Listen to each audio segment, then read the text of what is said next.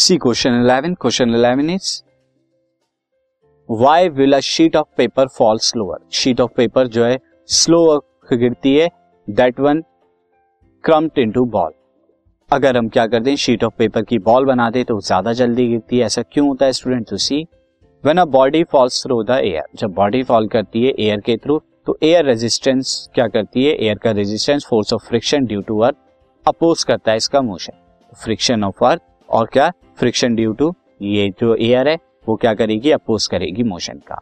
Since the surface area of the sheet of paper क्या है more than the surface of area of when the form the ball जब हम paper की ball बना दे तो सरफेस एरिया कम हो जाता है as compared to the sheet किस तरह से? अगर हम माने ये हमारी शीट ऑफ़ पेपर है तो इसका सरफेस एरिया ज़्यादा है, और जब हमने इसकी बॉल बना दी तो सरफेस एरिया कम हो गया।